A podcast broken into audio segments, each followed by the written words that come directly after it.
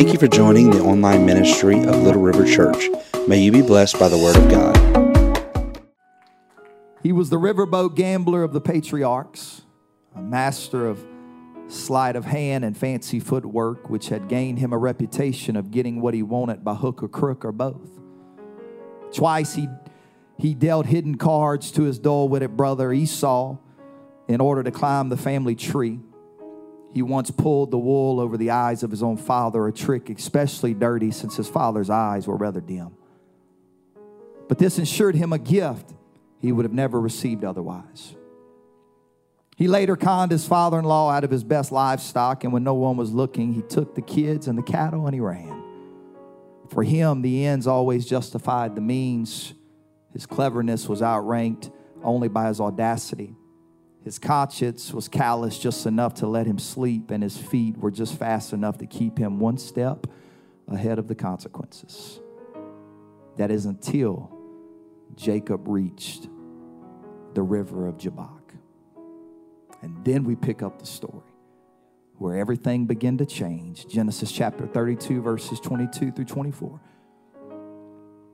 And he rose up that night and took his two wives and his two women servants and his 11 sons and passed over the ford of Jabbok. And he took them and sent them over the brook, and he sent over all that he had, and Jacob was left alone. There's a moment in your life to where nobody can get victory for you, to where it's just you and God. And Jacob was left alone, and there wrestled a man with him till the breaking of day. This wasn't the first encounter with God that Jacob had because in Genesis 28, when Jacob was fleeing the wrath of his brother Esau, he falls asleep on a stone and dreams of a ladder stretching between heaven and earth, surrounded with angels. God stands at the top of the ladder and promises Jacob the land of Canaan. And when Jacob awakes, awakes he anoints the stone with oil and he names that place Beth El. Beth, the house, El, the generic name of God, the house of God. So when you when you get to Jabbok, Jacob knows his life his life has already had an encounter with God, but yet he's still swindling and lying and doing everything that Jacob does, and now he's getting ready to have a counter. But then you fast forward. Simeon and Levi's violence, his son, and avenging their sister's honor had Jacob terrified for his life. And in the midst of this fear, because God's timing is never accidental, he spoke something to Jacob in the middle of this crisis. And we read Genesis 35 and 1, the command of God to Jacob. Then God said to Jacob, Arise, go up to Bethel and dwell there and make an altar there to God who appeared to you when you fled from the face of Esau, your brother. And I want to preach to you for the next 35 minutes to an hour and a half on this topic the mud of Jabbok and the call of Bethel the mud of Jabbok and the call of Bethel. God, I need you today. God, I need your anointing. I want to preach to these great people your word, God. I want to give them what you've given me. I want to say it with unction and power and anointing, God. I don't want my flesh to get in the way. I want your spirit to take over. Let there be a flow in this place, that lives be changed and direction be given. In the name that's above every other name, we ask it to be done. Someone shout in Jesus' name. Amen. And before you see it, give the Lord a hand clap of praise.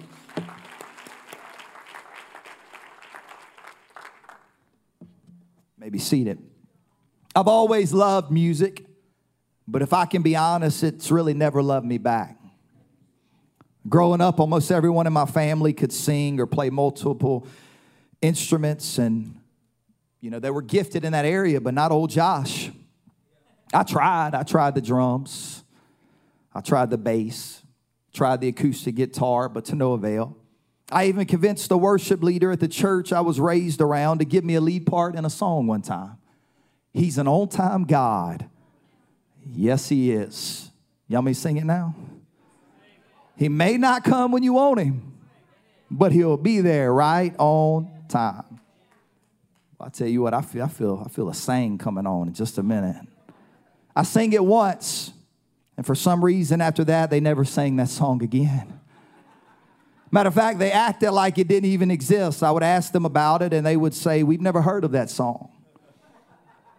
And I would look at them and say, Well, we just sang it last week. What do you mean we've never heard of that song? I even begged my great grandmother, that's how desperate I was.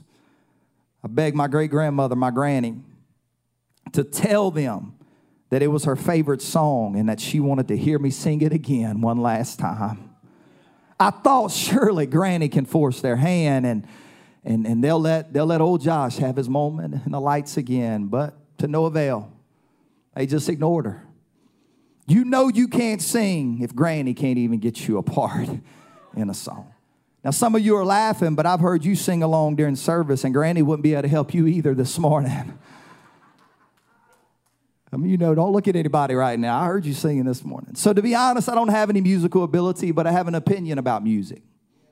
And in my opinion, the greatest songwriters and singers of all time are storytellers. They may not be the most polished or technical singers, but they unmask their emotions and connect, connect you to the song's meaning. The most effective songs resonate beyond the notes. If, if, if, if that singer can tell a story, then those chords of truth echo in the hearts of the audience that bring the song home and eventually make its singer, storyteller a household name, like Johnny Cash the man in black, who is considered to be one of the greatest of all time. Most of the millennial generation doesn't remember him, and what they know of him came from a movie produced years ago called Walk the Line, where the image painted of Cash's life is surrounded by fame, alcohol, drugs, and hard living. But, but what you may not have known about this troubled man was how he grew up around church and that about a quarter of the songs he wrote were gospel songs or about God. Even he recorded, Johnny Cash recorded the King James Version New Testament in his own voice. Can you imagine? In the beginning. I tried. I reached, I reached a long way for that. Brother Kyle done rubbed off on me. Not funny at all. He even appeared in numerous Billy Graham crusades. Many say his most remarkable quality was empathy. Cash felt what others felt, and his most famous recordings were the ones he made in prisons, especially his two shows at Folsom Prison. He seemed at home there. Cash didn't see himself as better than those men. He understood people, he understood those inmates, and they loved him for it, and America loved Cash for it. He didn't sing to the less fortunate, he sang for them and he sang with them. Now, hear me today. I'm not trying to make Johnny Cash into a saint, but I am trying to remind us of the old adage never judge a book by its cover. Because some of you wouldn't be here today if somebody judged a book by its cover. And if you do, if you look at Johnny Cash and you just you judge a book by its cover, you would have never known the man in black's faith meant something to him. So much that he was in constant conflict because he knew how far he was from God. He knew that his behavior was everything against the way he had been raised. And before recording his second gospel album, Cash's faith had hit an all time low. And Cash said, I was a little ashamed of myself at the time because of my hypocrisy of it all.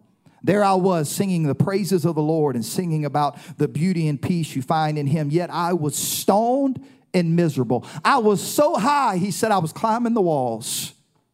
There was an obvious war raging within Cash, and it came out through his music. His song, I Walk the Line, written in about 30 minutes, was meant to express his desire to live a good life, but the lines for Cash were always blurred, and the people closest to him never knew what Cash they would face. His bass player said John R. Cash was one of the greatest human beings who ever walked the face of the earth, but Johnny Cash was probably the greatest jerk that ever lived. He had become two different people. On the one hand, he was one of the kindest human beings you could imagine, and then something would trigger him, and he would he'd come back in the room a totally different person. Don't point at anybody right now. Some of you are looking at your spouse, he's preaching about you. So you got John R. Cash, the kind, soft spoken, compassionate person who was raised in church, read God's word, and loved the Lord. But then you had Johnny Cash, the egocentric, pill pushing, driven man who was on a course of self destruction. And if I had to compare Johnny Cash to anybody in the Bible, his life sounds a lot like Jacob.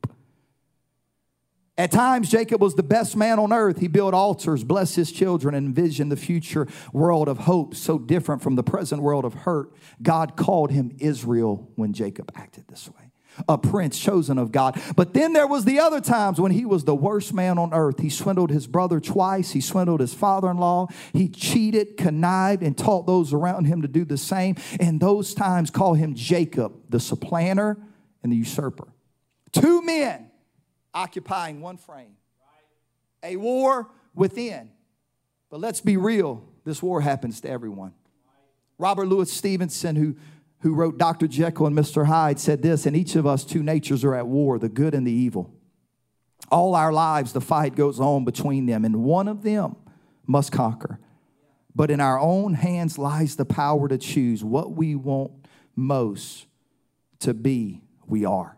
Mark Twain also wrote about it. Huck Finn's dad, the town drunk, was diagnosed with a good angel on one shoulder telling him to do right and a bad angel on the other shoulder telling him to do wrong. Two natures, two angels, a battle. Carnality, spirituality. Good versus evil. Well, preacher, is that biblical? Well, it is. Romans 7, Paul writes about it. Paul said, I find in a law, Romans 7, verses 21 through 25, I find in a law that evil is present with me the one who wills to do good, for I delight in the law of God according to the inward man, but I see another law in my members warring against the law of my mind and bringing me into captivity to the law of sin which is in my members. Verse 24. This is Apostle Paul. Look at what he says. Oh, wretched man that I am. The guy who wrote majority of the New Testament tells us about this dual nature. Oh, wretched man that I am, who will deliver me from this body of death? But I love verse 25. I thank God through Christ our Lord. Paul tells us in order to resolve the inner war, God must come into the picture of our lives in order to help us be who God wants us to be. Paul would tell you that laying flat on his back on the Damascus road was the greatest experience of his life. A heavenly intervention was necessary. He didn't rely on his free status as a citizen of Rome. He didn't rely on the, his superior education at the feet of Gamaliel. He didn't rely on his language skills and intellect. From that day forward, Paul realized that the voice uh, that spoke to him from heaven was the one who resolved the inner war. Paul said, I'd have never been been able to win it on my own. I would have never been able to do it on my own. But one day God showed up uh, and Jesus spoke to me. Uh, and from that moment on, my life was changed. Paul needed a divine interruption. And then he follows that with chapter 8, verses 1 through 2. There's therefore no now no condemnation of them which are in Christ Jesus, who walk not after the flesh, but after the Spirit. For the law of the Spirit of life in Christ Jesus hath made me free from the law of sin and death. And then he goes on, verses four through six, that the righteousness of the law might be fulfilled in us who walk, talking about Johnny Cash, walk the line, who walk not after the flesh, but who reach for the Spirit. For they that are after the flesh do mind the things of the flesh, but they that are after the spirit do mind the things of the spirit. Paul said, I don't want to be carnal and reach for fleshly things. Paul said, I want to make sure that I'm reaching for the spiritual things because to be carnally minded is death, but to be spiritually minded is life and peace. I'm going to be honest today the law of sin and death is like gravity, you can't really escape it. You got up this morning thinking you had victory, and sin began to pull on you and tug on you and tug on me. You, you leave an altar on Sunday and you think you got it all figured out, only to wake up on Monday and realize this is going to be an everyday battle. Can I, believe, can, I, can I be honest? The old man really isn't going to go anywhere. You can bury him, but he's always going to show up and knock on your door trying to get back in because the battle will always rage within us. But you got to make a question. You got to answer a question. The law of sin and death is like gravity. It inherently pulls you down no matter how high you jump. But the law of the Spirit overrides gravity. It's like climbing aboard an airplane where the laws of aerodynamics apply. You cannot get rid of the law of gravity. Sin is always going to be knocking at the door. The old man's always going to be around, but you can transcend it. The Spirit's law transcends the law of sin, that the sin no longer controls the agenda. And where I stop giving in to fleshly things uh, and I start picking up on spiritual things. The word walks, or the word walk, refers to an entire way of life, and it has three concepts embedded in it. First, it implies a destination. You must point your life toward the will and the glory of God. You can't have a one time experience on an altar and not change your direction and expect to be okay. Second thing, it implies dependence. When you walk, you place one foot in front of another, putting all your weight on that front foot for that step. You must rest all of the weight of your soul on God's power, not your own, not by enticing words of man's wisdom, but by demonstration eh, of the presence and the power and the Spirit of God. Not, not by my own avail, but depending on God to help me. Third, walking implies dedication. You must continually take steps, perpetually calling God to do in you what you can never do alone. In other words, we must reach for God and His Spirit and realize without God in our lives every day, uh, we're not going to make it and we're not going to win the war. I don't care if you spoke in tongues last week. Uh, have you had an encounter today? I don't care what happened three years ago. I want to know where are you at in the war today? People say, well, well, preacher, I've had an encounter with God. Well, that was a one time encounter. I can promise you that's not going to carry you to the end. I've, I don't, I, I'm the preacher, but I got to encounter him every day in order to keep the old man under control. I've got to reach for spiritual things. I've got to feed the spiritual man every day in order to win this war. So, John R. Cash was losing to Johnny Cash. In the early years of riding and touring with the Sun label, I just took some of you way back that included people like Elvis Presley, Jerry Lee Lewis, and Carl Perkins.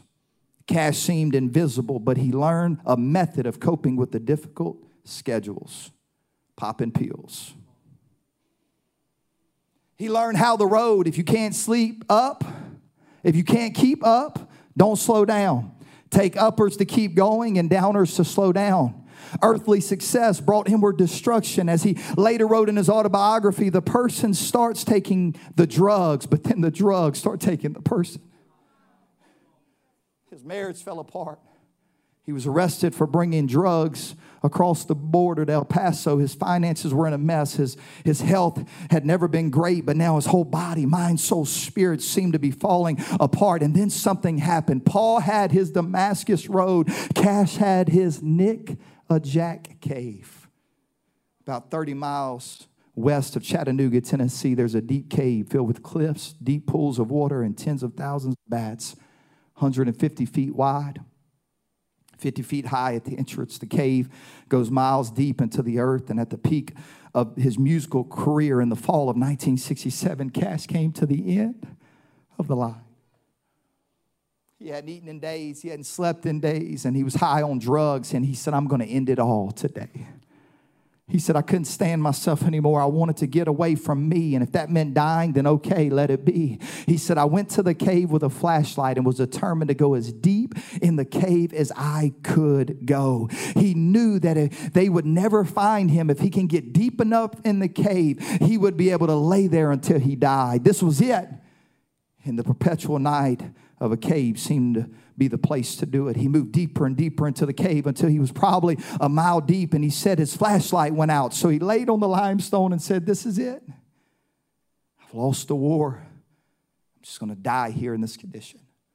He wrote in his autobiography, The absolute lack of light was appropriate for at that moment I was as far from God as I've ever been. My separation from Him, the deepest and most ravaging of the various kinds of loneliness I'd felt over the years, seemed finally complete. This is the moment.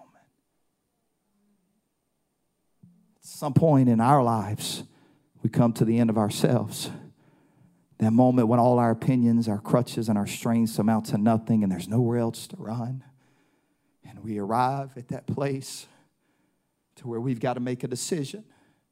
Jacob did for 21 years. Jacob had been away from his commitments to God. Esau was fierce and threatened to kill him. And Jacob did what Jacob always done he ran. He ran to his mother Rebekah's homeland there in some sort of poetic justice. Jacob was fooled into marrying the wrong woman, ugly Leah. The deceiver is deceived, and for the next 20 years, his wages would be changed 10 times. But when Jacob came to the end of the road, there was a call from Bethel Bethel was the place he encountered God while running from his brother Esau. And Jacob had rested upon a high place one night. And that night the heavens were opened in the dream. And he saw cascading angels ascending and descending upon a golden staircase. He then saw the Ancient of Days uh, standing in the heavenly realm and heard God speak to him, saying, I am the Lord God of Abraham. I'm the Lord God of Isaac, and I will give you this land, Jacob. I will bless your descendants. I, I, your family will spread as, as far as the north, the south, the east, and the west, and blessings will rest upon you. And all the families of the earth shall be blessed through you, Jacob. Behold, I am with you wherever you go, and I will keep you wherever you go. And there will come a day, though, Jacob, that I will bring you back to Bethel. I will not leave you until I've I've done what I promised you I would do. There's nothing like a Bethel moment. And when Jacob awoke, he said, Surely the Lord is in this place. And I did not know it. And he was afraid and said, How awesome is this place? This, this is none other than the house of God and the gate of heaven. And then Jacob rose early in the morning and took the stone that he had put at his head and he set it up as a pillar and he poured oil on top of it and he called the place Beth El, the house of God. And that moment meant something to Jacob because what it told Jacob is, You may stray away from this place, Jacob, but I'm with you wherever you go. And one day I'm going to send out a call that's going to bring you back to me for an encounter. And finally, that call came. You've played games long enough, you lived your life like you wanted long enough. Jacob, it's time to come back to Bethel. Jacob, you're the original prodigal. You ran away from God, but now it's time to come back. So his trip his trip home was not an ordinary affair. It wasn't orderly. It was sloppy, stop, start, herky jerky kind of trip. Jacob didn't go from point A to point B. It took a while, like some of us. Anybody took the long way to get back to Bethel? An outsider would have, would have looked at the route Jacob took to Bethel and said, This man is drunk or insane. But Jacob was slowly moving in Bethel's direction, even though many could not see it. Paul had his Damascus Road. We see Johnny Cash in a cave, and Jacob is getting ready to have his moment at Jabbok he received word as he moved toward Bethel that his brother Esau was coming to meet him with 400 men, and Jacob became paralyzed with fear because he knew that he couldn't withstand his brother's might. So he split up his family and possessions and sent them on ahead. But he went alone to the river of Jabbok. And for the first time in his life, Jacob did not run. He said, I've got to deal with the mud that I've created. He could have turned and raced back to Haran, but he didn't. This man who had the long track record of swindling people could have found another person to hustle, another riverboat to practice his trade, but he didn't run. He faced the music. Maybe, maybe he was sick of running, or perhaps he was tired of looking at the shady character he saw every morning in the mirror, or maybe he simply knew that he dealt from the bottom of the deck one too many times. Whatever the motivation, it was enough to cause him Uh, to come out of the shadows and cross Jabbok Creek alone and face the facts. Don't fall Jacob too much, ma'am or sir, because to some extent there's a riverboat gambler in all of us. There's a dual nature seeking the greatest advantage to profit the most and to come out on top and we run like jacob when we make excuses when we when we loft opinions and, and notions that distract and confuse others from the main issue when we shift blame to other people. But the Bible says these words Jacob was left alone. What do you do when there's nobody else to throw mud at? What do you do when there's nobody else to blame for the condition you're in? How do we respond when we're left alone with us in the mess of our mistakes? It just where it's just us in the mud from the mess we made. No one to blame, no distractions, just us. And we have to decide what direction our life is going to go from this point. And we look at the mud in our hands. A solitary figure in the dead of night. Jacob was alone until heaven showed up and the wrestling match began. The word Jabbok in Hebrews means Hebrew means wrestle, and wrestle is what Jacob did. He wrestled with his past, all the white lies, scheming and scandalizing. He wrestled with the situation, a spider trapped in his own web of deceit and craftiness. But more than anything, he wrestled with God. He wrestled with the same God who had descended down the ladder who descended the ladder at Bethel to assure Jacob that he wasn't alone even though he deserved to be alone. He met the same God who had earlier guaranteed Jacob that he would never break his promise, though one could hardly fault God if he did. He confronted the same God who reminded Jacob that the land prepared for him was still his, no matter the mistakes that he made. Proof again that God blesses us in spite of our lives and not because of our lives. And Jacob is left with the mud, but he's got one hand on a God that says, Jacob, I'm getting ready to give you an encounter that's going to change your life. Interestingly, interestingly enough, Scripture does not say that Jacob picked the fight with God. But Genesis 32 and 24 says this Then Jacob was left alone, and a man wrestled with him to the breaking of day. God wrestled with Jacob. Only later do we read that Jacob wrestled back with God. What was happening here is God had to settle something with Jacob. He grabbed a hold of Jacob in the midst of that, that, that, that mud and he said, Jacob, uh, it's time for the riverboat gambler to become the patriarch of faith. Jacob, it's time for the swindler to become the giver. Jacob, it's time for a change. Uh, it's time to bury this old man in the mud uh, and it's time for a prince of God to arise. Jacob, now is the moment. Jacob had to die that day so that Israel could live. The supplanter had to be planted where the new man could emerge. Old Jacob had to be buried in the mud on the river of Jabbok. The new man Israel had to be resurrected. The old man had to be buried so that the new man can come up with a, a na- uh, with a new name. And on the muddy banks of Jabbok, wrestled with God the entire night. He rolled in the mud of his mistakes. And because Jacob wanted it so badly, God honored his determination. Because when the match was over, God said, I'm going to give you a new name and a new promise. I'm also going to give you a limp, and you're going to walk away from this mysterious night in the mud of Jabbok. But you're going to walk away a different man than you walked into this situation. And your life will never be the same, Jacob. All because you had an encounter and you quit running running from your promises. Jacob figured out, he figured out that the best way to deal with your issues is to roll up your sleeves and reach down in the mud and say, I'm going to face this head on we too should be ready to cross the creek alone and struggle with God ourselves. Listen, nobody can get victory for you. Nobody can get deliverance for you. Nobody can nobody can take your hand and say, "Hey, I'm going to do it for you." No, at some point you got to cross the creek uh, and you got to say, "It's me and you, God." Uh, and I'm tired of the way that it's always been. Uh, I'm looking you eyeball to eyeball, and I want you to know I failed and I made mistakes.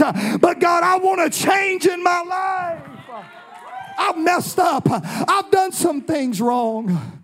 We too should unmask our, unmask our stained hearts and grimy souls and be honest with the one who knows our most secret sins. Why are we covering it all up in the mud? No, go ahead and expose it and say, God, here it is. Jacob left with some mud on him from Jabbok, but he also left with a new identity. Listen, the mud doesn't mean anything after God touches your life. After his encounter with God, Jacob was a new man, Israel, a prince with God and favor with God. Notice the name Jacob does not have the divine name in it, but the name Israel El has the divine name in it. The mud doesn't con- contaminate the El, the El impacts the mud. I became a new creature. Can I tell you, when I came to the altar and I gave the Lord all the mud of my life, and I buried the old man. Uh, Josh went down, but I came up with a new name. Uh, there is no other name. There's no other name given among men whereby we must be saved, but the name of Jesus. I'm glad that God can take a muddy situation and turn it into a divine encounter. Don't you give up, ma'am or sir. You hold on a little bit longer. The mud won't last, but the encounter will. The mistakes won't last, but the encounter will. Wait till God's done with your story. I wanted a Jabbok encounter today. Because without God, we lose the war. The battle was never with Esau, but it was within Jacob. Esau just pulled Jacob out of the rut and the mud of Jabbok. When the sun arose, Jacob had a new name, Israel. When the sun arose, Jacob no longer walked the same, he was different the heavenly being had struck his hip. He, it dislocated the femur from the hip socket. And during the struggle in the night, Jacob had been broken. He no longer walked with his shoulders back and his chin up. He walked with a limp. Jacob marched from that encounter a changed man. And you please hear me today. I would rather walk with my chin down and my shoulders down and with a limp, knowing I've been with God, than walk with pride and walk with my shoulders back, thinking I got I don't have it all figured out. I need God on a Sunday Sunday morning to step in because there's a war that is waging within me. The riverboat gambler was buried in the mud of Jabbok, and a new man limped to meet his brother Esau, and he renamed the place Peniel the face of God. Anyone ever had an encounter at the end of your rope where everything changed? Anybody ever been at Jabbok to where all you see is mud, but then God showed up and grabbed you and said, What do you want your destiny to be? And you said, God, I'm not going to let go till you bless me. Musicians, you can come. The flashlight batteries had run out, and Cash was in pitch darkness. But just like with Jacob alone in that cave, someone met Johnny Cash. I thought I'd left him, but he hadn't left me. And I felt something very powerful start to happen to me a sensation of utter peace, clarity, and sobriety. He said, I didn't believe it at first. I couldn't understand it, but the feeling persisted. And then my mind started focusing on God. There in that cave, I became conscious of my destiny. The cave was not his destiny, it was just a moment for an encounter. God had him right where he wanted him, deep in that cave with no light and no idea how to get out of the cave. God showed up. And Cash begins to crawl toward what he thinks is the opening of the cave. He did this for a while until he felt a breeze blowing, and then he turned and crawled toward the breeze around ledges, deep pools of water, over outcroppings of jagged rock. He climbed. Hour after hour, he crawled from the dark parts of that cave and he crawled toward the light. With each inch and foot that he crawled, Cash climbed through the mud of his life, dealing with everything that he's ever done in his life. Why? What? Johnny Cash, what would make him remember God? See, as a child, he remembered when his older brother Jack had tragically died. He said, but before Jack died, he saw the heavens open up and he saw the angels in heaven. And that call that day from Bethel to his brother, to his older brother Jack, stayed with Johnny Cash. And in the hours of that cave, Johnny began to hear that same call. His mind became clear and he began focusing on God. He began to crawl toward where he hoped the cave entrance would be. Many had died in that cave, but what he didn't know, Johnny didn't know, was that during the middle of the night, his mother had felt something was wrong. And she got on a plane and flew to California to find her son, or flew to Tennessee to find her son from California. And his mother and June Carter had come to the cave and found Cash's car parked near the entrance. And she goes to the entrance of that cave and she began to call out, Johnny, Johnny. There's nothing more gratifying than when a mother begins to call the name of their lost child. Johnny. And that call from home, that call that he heard his whole life, began to call Johnny Cash and he began to follow his mother's voice out of that dark cave. And the rest of the story goes like this there's a song that was written about it. He made it out. And then high above him shone a light, and he never would forget. Then he heard a voice say, Johnny Cash, I ain't through with you yet. Get up. I ain't through with you yet. I ain't through with you yet, Johnny Cash. Get up. And he crawled out from beneath that ledge and he felt a gentle breeze as tears and dirt and mud smeared his face. And he knelt down on the ground and he raised his hands and his eyes toward heaven and he said, Lord, I'm going to be your servant from this day forward.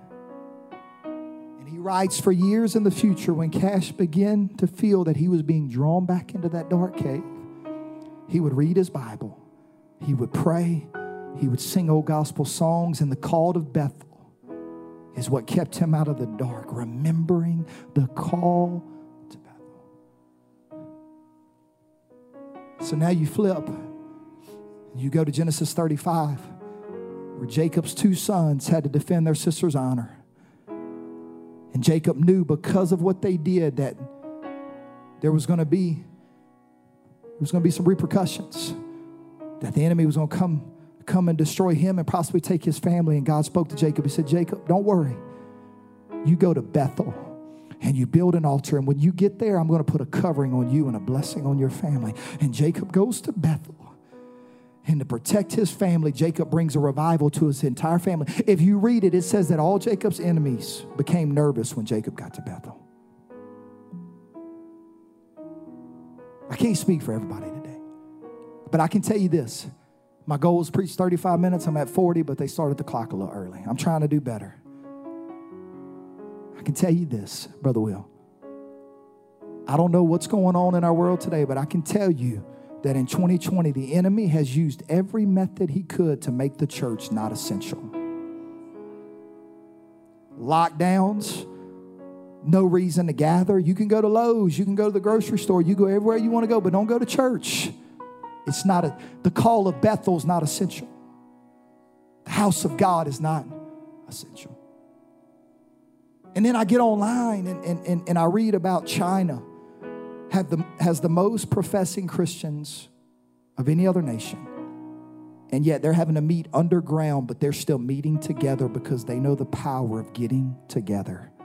Listen, the first church had an outpouring when they gathered, and the last outpouring is going to happen at a gathering. And I don't know if you know this about me, but I've got two of the greatest parents in the world. I was raised in a good home, but mom and daddy didn't go to church. And I remember the little church I grew up in that my grandma would pick me up in one of them two story vans. Some of you know what I'm talking about. Man, that thing had everything in it. Biggest van I've ever seen in my life. And she'd pick me up and she'd bring me to church. And I remember when I got there, 13, 12 years old, even younger, I would ask the, the pastor, I would say, Hey, sir, I know we got church tonight. Can I stay here all day? And he would say, Yeah. And I would stay in that church all day long. And I would walk down and get me a hamburger and come back. And I would stay there all day to church that night because there was something about the call of Bethel in my life. I loved it. Can I tell you, I, I, know the church isn't perfect. I know the people here aren't perfect. I know we don't have it all together. If you find a perfect church, don't go, you'll mess it up. But there are places in the Bible that he calls holy ground. And I can tell you that the church is the plan of God to help redeem a lost world and I hear the call of Bethel louder than I've ever heard it before in my life. I don't want to lose my love. Well, preacher, when they lock the doors and tell me I can't come, I'm going to come, I'm going to be there. No, no, ma'am, or no, sir.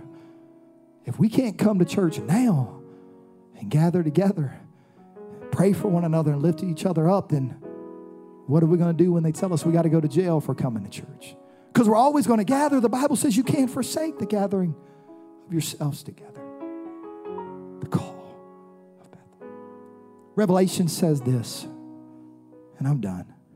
This is what I feel today. And the Spirit and the bride, the mother, us, say, Come. And let him that heareth say, Come. And whosoever will, let him take the water of life freely. You know what I hear today? I hear Bethel calling people home. Some of you have been running from God for so long, and you walked in today and you're saying, What's going on? Why am I even here? Ma'am or sir, I can tell you why you're here. There's been a call that's went out for Bethel, and God wants to take you out of what you're in. You may be muddy from the decisions you made.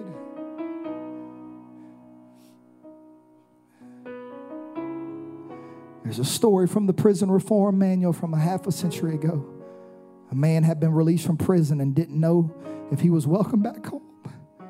And he sent word that if he was welcome, that they should tie a yellow ribbon in the old apple tree near the train tracks.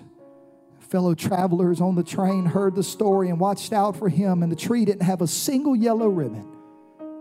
It had hundreds of yellow ribbons, letting him know that he was welcome. I woke up today and I heard the call of Bethel, and I heard God say, Grab a hold of me at Jabbok and deal with the mud in your life. And then I closed my eyes, brother, when I'm telling you, God gave me a vision. And in my vision, there was, there was a tree. And there was thousands of yellow ribbons tied around it. And God spoke to me and said, Tell them to come home. They've been gone for too long. It's time to come home. They think they've made too many mistakes and made a mess of their life. But I hear a call from Bethel saying, I've got you. Come home. You may have to stop by Jabbok and get a little money, but it's time to come back home.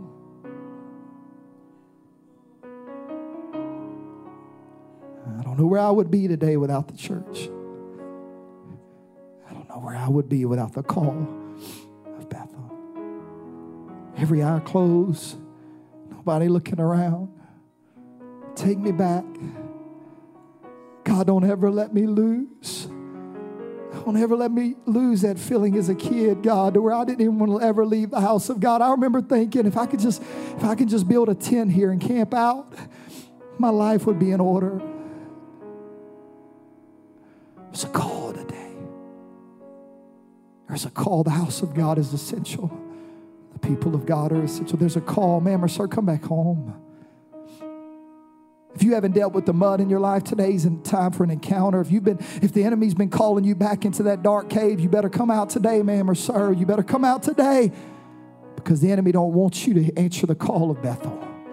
He wants you down and discouraged. He wants you bitter and angry. He wants you fighting against what you should be fighting for. Ma'am or sir, don't, don't, don't stay.